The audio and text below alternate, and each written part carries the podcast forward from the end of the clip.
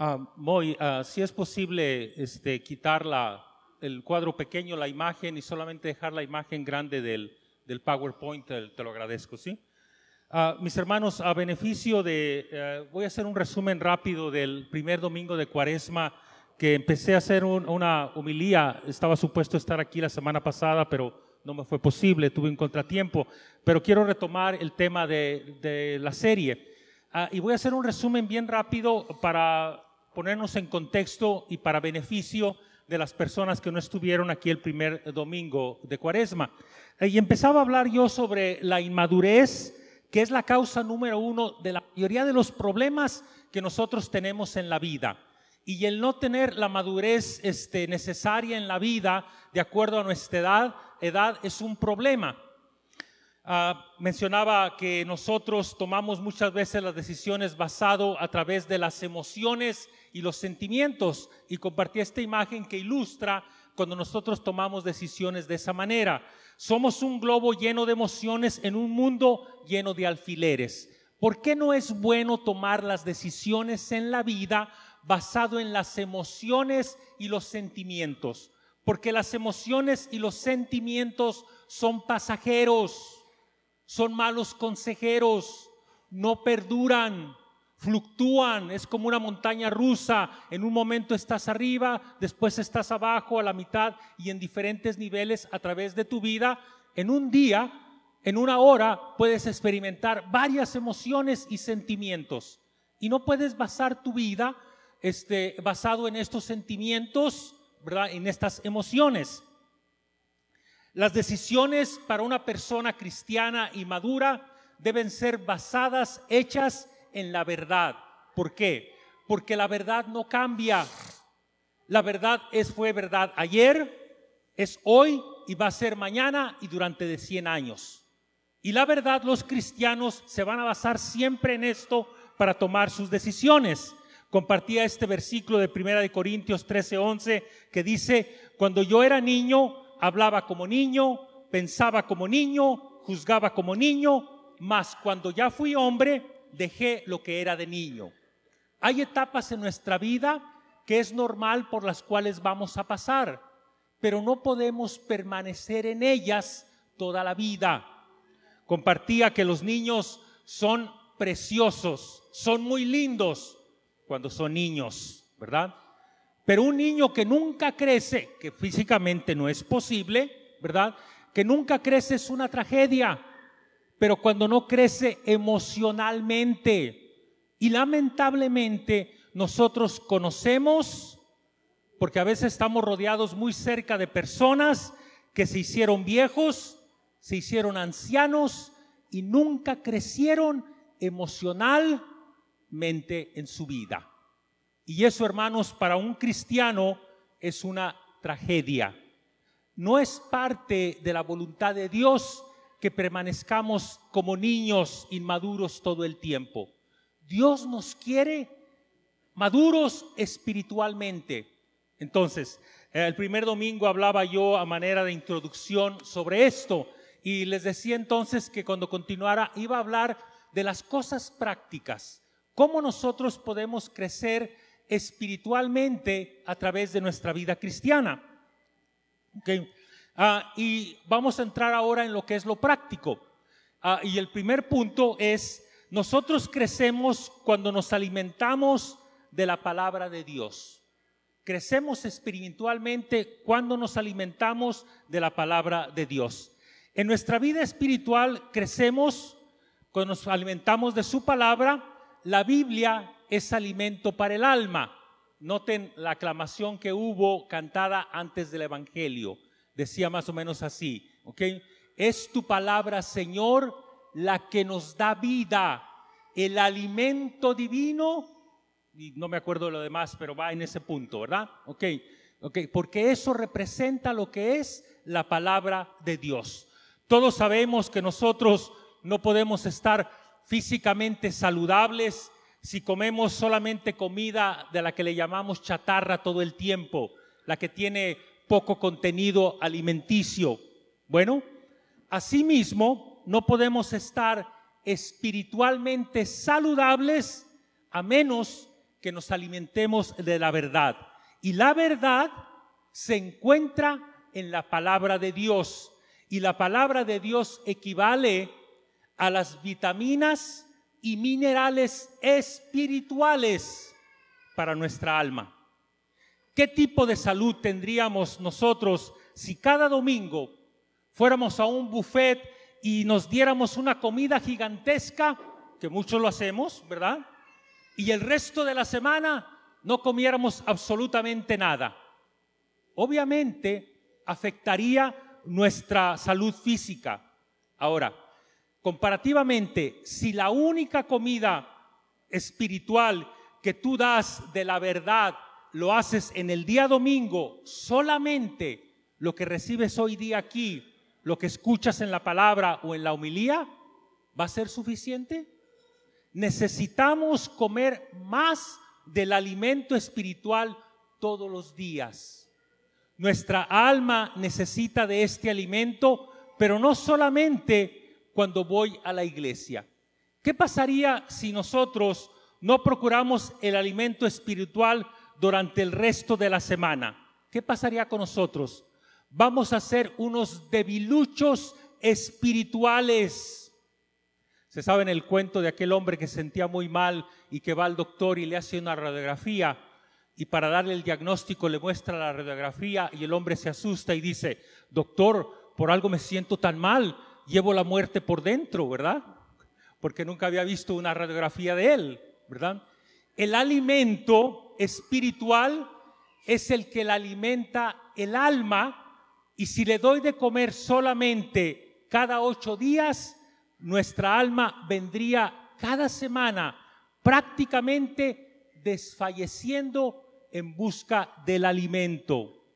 No vamos a tener, hermanos, suficiente fuerza espiritual para hacer lo que Dios quiere que hagamos con nuestra vida. Escuchamos en el primer domingo de Cuaresma en el Evangelio una frase que todos la hemos usado, ¿verdad? Lo que menciona Jesucristo en su diálogo con el diablo. Mateos 4:4 cuando dice, no solo de pan vive el hombre, sino de toda palabra que sale de la boca de Dios. Por eso Dios quiere que nos alimentemos de su palabra todos los días. Por eso es bien importante hacerse el hábito de leer la palabra de Dios 5, 10, 15 minutos diarios.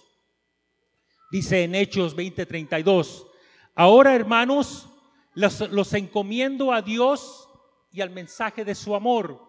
Él tiene poder para hacerlos crecer espiritualmente y darles todo lo que ha prometido a su pueblo santo. ¿Quién quiere y desea realmente crecer espiritualmente y recibir todo lo que Dios quiere darle a cada uno de nosotros como miembros de su pueblo santo.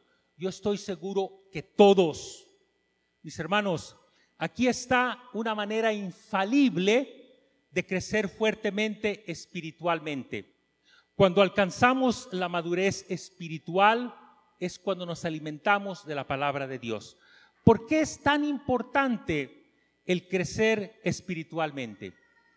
El no crecer espiritualmente va en perjuicio de nosotros, porque los beneficios de Dios se reciben solamente de acuerdo a nuestra madurez espiritual. Hay muchos regalos que no son propios para dárselos a los niños. Por ejemplo, un auto a temprana edad libertad, una tarjeta de crédito, dinero, etcétera. Asimismo, hay muchos regalos que equivale a bendiciones que Dios nos quiere dar, pero está esperando a que maduremos para poder dárnoslo. Cuando el versículo menciona, los encomiendo al mensaje, a Dios y al mensaje de su amor, significa que entre más nos adentremos en el mensaje del amor, más crecemos. Por eso dice, Él, Dios, tiene el poder para hacerlos crecer espiritualmente y darles todo lo que ha prometido a su pueblo santo. Ahora, si tú te preguntas, ¿cómo me puedo adentrar más y más cada día en alimentarme de la palabra de Dios? Ok. Es buscar adentrarse más y más en su palabra. Voy a explicarlo de una manera que usted hace varios años en una serie de homilía, tal vez alguno de ustedes lo recuerda, que eh, es el ejemplo de cómo sujetamos nosotros la palabra de Dios en nuestra vida. Y el ejemplo es este. Si nosotros queremos sujetar la palabra de Dios en nuestra vida, con uno de los dedos de la mano vamos a empezar con el más débil, ¿verdad? Que es el menique. Si yo quiero sujetarla solamente con el menique, esto representa el escuchar solamente la palabra de Dios. No es suficiente sujetarla en tu vida solamente con el menique, el escucharla. ¿Qué tienes que hacer? Tienes que ir agregando más dedos para poderla sujetar con fuerza. Entonces, si el menique representa solamente escuchar la palabra de Dios, no es suficiente, agregas otro dedo, el anular, que significa leer la palabra de Dios por tu cuenta. Ya tienes el escucharla, el leerla, agregas otro dedo que es el dedo este medio, que significa estudiarla, ver más allá de la palabra solamente escrita. Pero no te quedas ahí. Agregas el cuarto dedo que es el índice, que significa memorizarla. Esto significa retenerla en la memoria y al tenerla en la memoria influye en tu vida. Y finalmente agregas el dedo pulgar que significa meditarla. Significa pensar seriamente y profundamente en ella y lo que es más importante, permitir que Dios te hable a través de ella. Y finalmente lo pegas, lo presionas con la mano y esto es aplicar la palabra de Dios a tu vida. ¿Recuerdan el diálogo que escuchamos entre Dios, ah, entre Jesucristo y Satanás en el desierto, en el Evangelio del primer domingo de Cuaresma? En este diálogo, el diablo le hace mención ah, de la palabra de Dios porque la conoce. El diablo la conoce, tal vez mejor que nosotros, pero no la aplica a su vida. Jesucristo le responde con la misma palabra de Dios porque no solo la conoce, la escribió y lo que es mejor aún, la está aplicando a su vida, la está viviendo.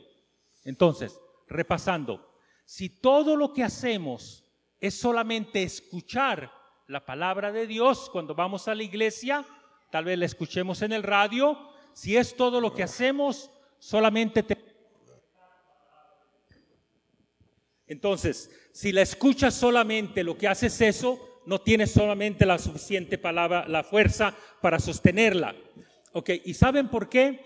Porque por un estudio hecho por la NASA en los Estados Unidos dice, este estudio, que nosotros tendemos a olvidar lo que escuchamos en las siguientes 72 horas de que lo escuchamos.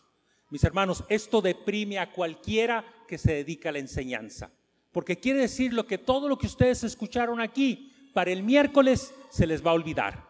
Lo único que se van a acordar son de los chistes que escucharon y eso si estaban buenos, ¿verdad? Entonces, eso es sujetarla solamente con esto. Entonces, para seguir agregando más formas de retener la palabra, hay que leerla, estudiarla, memorizarla, meditarla y memorizarla. Es ir agregando más medios para sujetarla y sostenerla de una manera segura. Cuando la aplicamos a nuestra vida, es como agregar toda la fuerza de la palma de la mano y presionarla con fuerza. Y así nadie nos la puede robar con facilidad. Segundo punto. Crecemos nosotros espiritualmente cuando aprendemos de maneras diferentes. Crecemos y aprendemos de maneras diferentes y la razón es porque Dios nos hizo de una manera diferente. Todos somos únicos. No hay nadie como tú. Nunca lo va a haber. Hasta los gemelos idénticos son diferentes de muchas maneras. Todos tenemos un timbre de voz único ojos únicos, dedos pulgares únicos, huellas dactilares únicas, Todos tenemos latidos del corazón únicos y por lo tanto tenemos maneras de aprender también únicas. Tú puedes aprender totalmente diferente de la persona que está a tu lado. Así es que vamos a crecer cuando nosotros nos exponemos a los diferentes estilos de enseñanza y aprendizaje. Y es importante que tú sepas cuál es el estilo por el cual más te beneficias para crecer espiritualmente. Dice en Lucas 3:18, de esta manera y con muchos otros consejos, Juan anunciaba las buenas noticias a la gente. La razón por la cual Juan usaba diferentes maneras de predicar es porque todos aprendemos de diferentes maneras.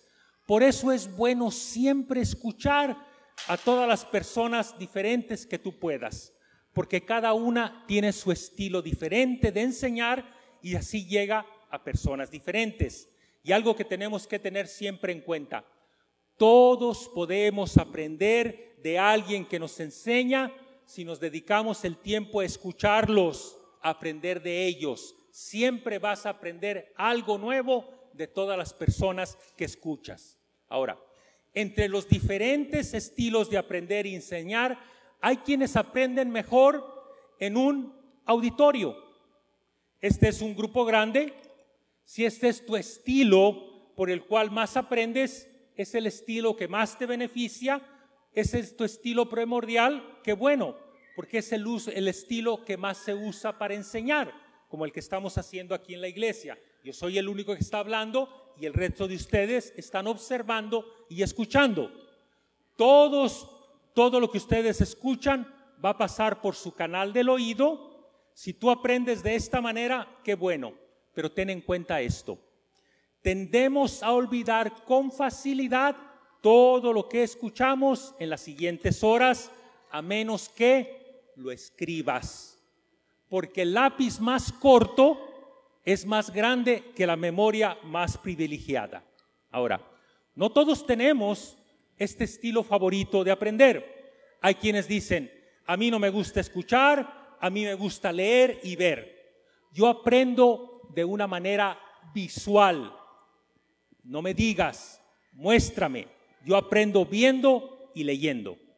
Otros aprenden oralmente, hablando, y este método no es el mejor para aprender en un, en un este escenario como este, ¿verdad? Este se beneficia más en grupos pequeños de estudio, de clase, porque la persona va a tener la oportunidad de poder hablar. A todos nos pasa. ¿Cuántas veces tienes que repetir lo que estás haciendo una idea que tienes para que te quede más clara? O como decimos popularmente, le cayó el 20, ¿verdad? Lo entendió de una manera, manera mejor. ¿ok? Noten cuántas veces lo hacemos. Si tú vives con una persona que constantemente la ves hablando sola, no está loca. Es su estilo de aprender. Se tiene que repetir las cosas para que le queden más claras. Así es que la próxima no le digas, estás loca, mejor diga, ah, estás poniendo en práctica tu estilo favorito de aprender, ¿verdad? Otros tipos de estudiantes que dicen, a mí no me gusta oír, a mí no me gusta leer y no me gusta ver. Este tipo de personas se les llama hombres. No es cierto, no se crean, ¿ok? Esta es una generalización y las generalizaciones por lo regular están equivocadas. Pero lo que sí es verdad es que hay un tipo de personas que su manera favorita de aprender no es oyendo, leyendo o viendo, sino haciendo las cosas poniendo manos a la obra. Hay quienes que nunca leen un manual cuando abren una caja de algo que tienen que armar, ¿ok? Ellos manos a la obra, empiezan a conectar cosas. Hay quienes le oyen un ruido raro al carro, ¿qué es lo que hacen? Oh, no le meten la computadora o lo llevan al mecánico, le abren el cofre o se meten abajo del carro para ver qué, cuál es el problema, tratar de encontrarlo. Es su manera de hacer las cosas. Las maneras diferentes que hay de aprender no significa que una esté mal y la otra sí. No significa que un estilo pueda ser mejor para uno que el otro, sino que hay estilos mejores para diferentes tipos de personas. Y todos tenemos un diferente estilo o una combinación de varios diferentes en diferentes cantidades y todos nos ayudan a aprender. Noten que cuando nosotros ponemos en práctica los diferentes estilos de aprender, estamos usando qué? Los sentidos y los sentidos de la vista, el oído, ¿verdad? El cerebro. ¿Quién, quién nos los dio? Nos los dio Dios, nos los dio nuestro, nuestro Creador para poder crecer espiritualmente. Tercer punto, crecemos cuando ponemos en práctica hábitos espirituales. No podemos subestimar la importancia de esto. Esta es una de las grandes partes que requieren de nuestra dedicación, nuestro esfuerzo y nuestra constancia. Si nosotros practicamos buenos hábitos en nuestra vida, vamos a ser personas de un buen carácter moral. Las cosas que dan como resultado en la vida van a ser cosas buenas. Si nuestros hábitos determinan lo que somos y hacia dónde vamos, nuestro comportamiento resume y expresa los hábitos que practicamos. Por ejemplo, si tú eh, dices una, que eres una persona que puede decir y pensar, yo soy una persona siempre amable, tengo el don de la amabilidad. Permíteme decirte, si siempre eres amable, estoy de acuerdo, tienes el don de la amabilidad, es un don característico de tu personalidad. Pero si solamente eres amable el 75% del tiempo, pero con tu esposa, con tus hijos, con las personas que no te caen bien, no eres una persona amable, lo siento. Todavía no eres una persona 100% amable siempre. En la integridad. Si alguien dice que es una persona íntegra, que significa que es una persona que es honesto siempre, pero solamente es honesto el 75% del tiempo, entonces no se es íntegro.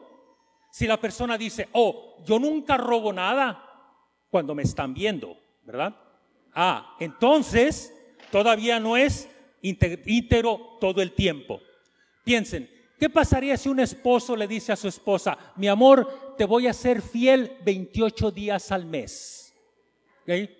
¿Cómo le contestaría la esposa? Inténtenlo, ahí luego me platican cómo les fue, ¿verdad? ¿Ok? Entonces, ¿qué pasaría? Lo mismo. La fidelidad parcial no es fidelidad. Si en nuestro trabajo nosotros le decimos al jefe, jefe, mire, voy a hacer el trabajo lo mejor posible, voy a trabajar bien duro y voy a estar a tiempo siempre que pueda. ¿Qué te diría el jefe? Ah, sí, estaría contento. No, tenemos trabajo y recibimos un pago porque hacemos las cosas y nos presentamos a trabajar, aún cuando no tenemos ganas de ir a hacerlo. Lo mismo sucedería con nuestros hijos. ¿Qué tal si tus hijos te dicen, oh mamá, papá, ah, voy a hacer el mejor esfuerzo de ser obediente la mayoría de, de las veces? Como padre, ¿tú te conformarías con eso? Claramente que no. Entonces, ¿cómo desarrollamos los hábitos? Aquí está lo práctico. Se desarrollan por la práctica y la repetición continua. La iglesia tiene esta frase desde hace siglos, ¿verdad? Que dice, la repetición de actos engendra actos, vicios o virtudes. ¿Ok? Fácil de entender. Las virtudes también les llamamos buenos hábitos. Ayúdenme con esto, ¿ok? Si yo practico el acto de beber alcohol todos los días, estoy desarrollando un... Si yo adopto la costumbre de comer cosas saludables todos los días y en cantidades moderadas, estoy desarrollando un... Hermanos, es fabuloso predicarle a gente inteligente como ustedes, de veras, ¿ok? Qué bueno. Ahora, dice en Juan 13, 17, si entienden estas cosas, y las ponen en práctica, serán dichosos. Si las entendemos, las ponemos en práctica, recibimos la felicidad. Al decir dichosos, otras traducciones bíblicas dicen benditos o bendecidos. Y lo que hay que tener en cuenta es lo, el ponerlos en práctica. Nadie va a recibir la bendición de Dios por solamente saber lo que tiene que hacer. Nota, ¿cuántas veces cuando vas al doctor te hacen análisis de sangre y te sale el colesterol, los trigliceritos en números bien altos y tú lo comentas con alguien y le dices, ay, me salió el colesterol bien alto, ¿ok? Los trigliceritos bien fuera de balance, ¿qué te comenta la persona? Ay, es que tienes que hacer más ejercicio, bájale un poquito a las pupusas, sal a caminar más seguido, ¿verdad? ¿Qué le contestamos? Sí, sí, yo sé, yo sé. Ah, sí sabemos. Y el hecho de saber, baja el colesterol. No, ¿verdad? Porque no lo ponemos en práctica. Sabemos lo que tiene, tenemos que hacer, pero hay que ponerlo en práctica. Lo mismo sucede con las bendiciones de Dios. Solo se reciben poniendo en práctica lo que nos dice. Si tú eres una persona criticona, ¿qué tienes que hacer? Deja de criticar. Si te encanta el chisme, deja de chismear. Mira, yo sé que vas a sentir que te ahogas, pero no te pasa nada, ¿ok? No te va a pasar nada, no te vas a morir, hay que dejar de criticar. Entonces, volviendo a lo práctico, solamente con la repetición y práctica de actos se puede desarrollar un hábito. Hay muchos estudios que dicen y que coinciden en esta misma idea. Toma aproximadamente de 40 a 50 días desarrollar un hábito nuevo en la vida, pero tienes que hacerlo todos los días. Esto aplica al ejercicio físico, a la dieta, a un hábito espiritual. Se tiene que hacer todos los días antes de que se vuelva un hábito en la vida de la persona que se hace habitual. Se toma aproximadamente tres semanas de practicarlo para que te sientas cómodo.